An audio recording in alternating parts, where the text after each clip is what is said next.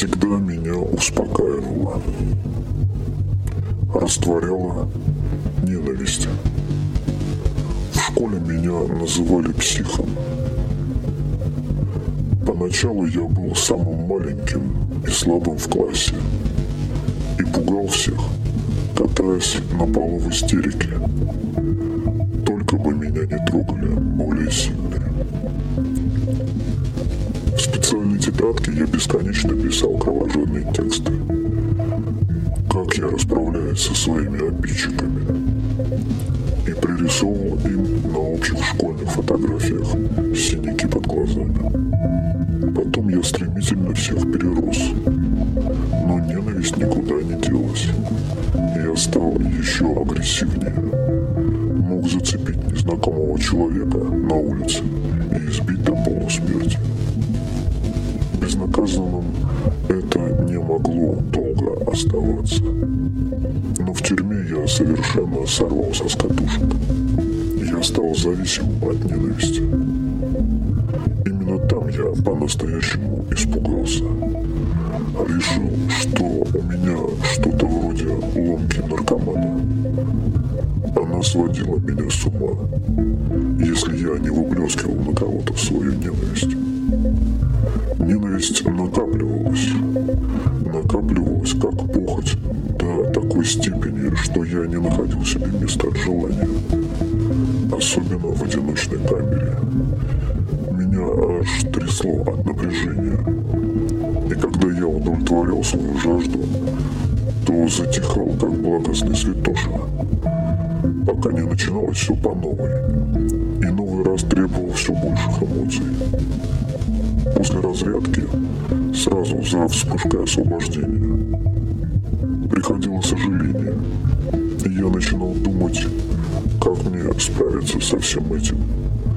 Что с каждым разом ненависть проходит все тяжелее и опаснее для меня самого. Пока из пустоты и отчаяния снова не притягивала мозг и тело невыносимо сильная ненависть я уже за себя не отвечал. Я заметил, что ненависть проходила, когда охранники сбивали меня мощной струей воды из пожарного шланга. Придавленный к стене, захлебываясь, мокрый с головы до ног, я словно остывал, разве что не шипел, как разогретый до красна кусок металла. Я вспомнил, что мог часами сидеть на берегу реки и слушать, как она течет. Как подставлял руки под струю воды из крана. И долго-долго смотрел на окровавленные костяшки пальцев. И сначала думал, что люблю это и кровяные следы на стертой эмали раковины. А оказалось воду. Тюремный священник часто говорил, что есть вода, которую мы пьем, а есть вода живая. Это истина, убеждал он и показывал священную книгу. Мне хотелось поговорить с ним, сказать, что и буквальная вода может исцелять человека. Я долго не решался. А когда все-таки напросился на разговор и рассказывал о своих догадках, он наговорил всякого такого, как настоящий псих.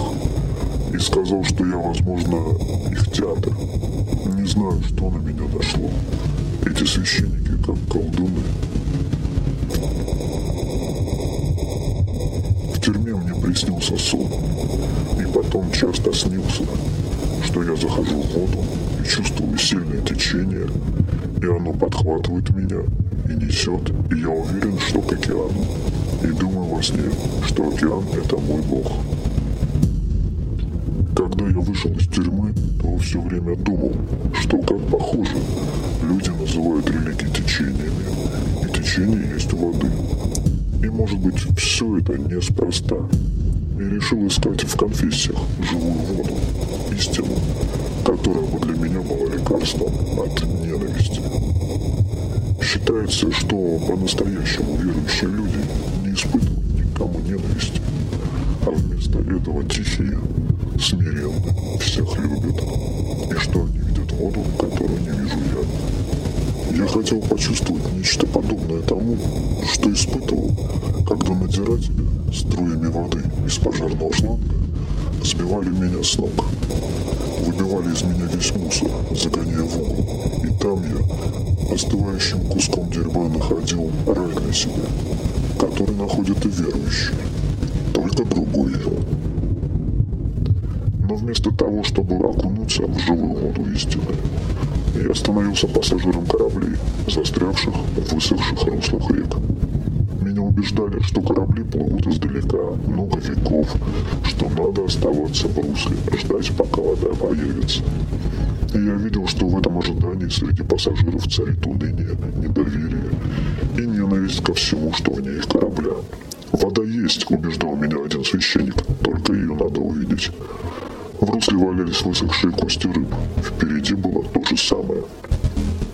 «Вы плывете на месте», — сказал я одному религиозному деятелю. «Может, напрасно сказал». Как-то разговорился с одним очень умным прихожанином. И он сказал, что человеческое тело большей частью состоит из воды, и что это открытие сделали в отряде 731.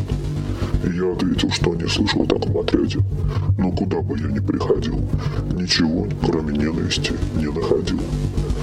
Их вода меня не успокаивает.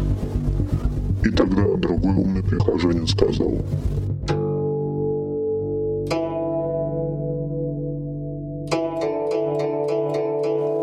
Может, тебя с моей дочерью познакомить? Тебя успокоит? И как в воду глядел.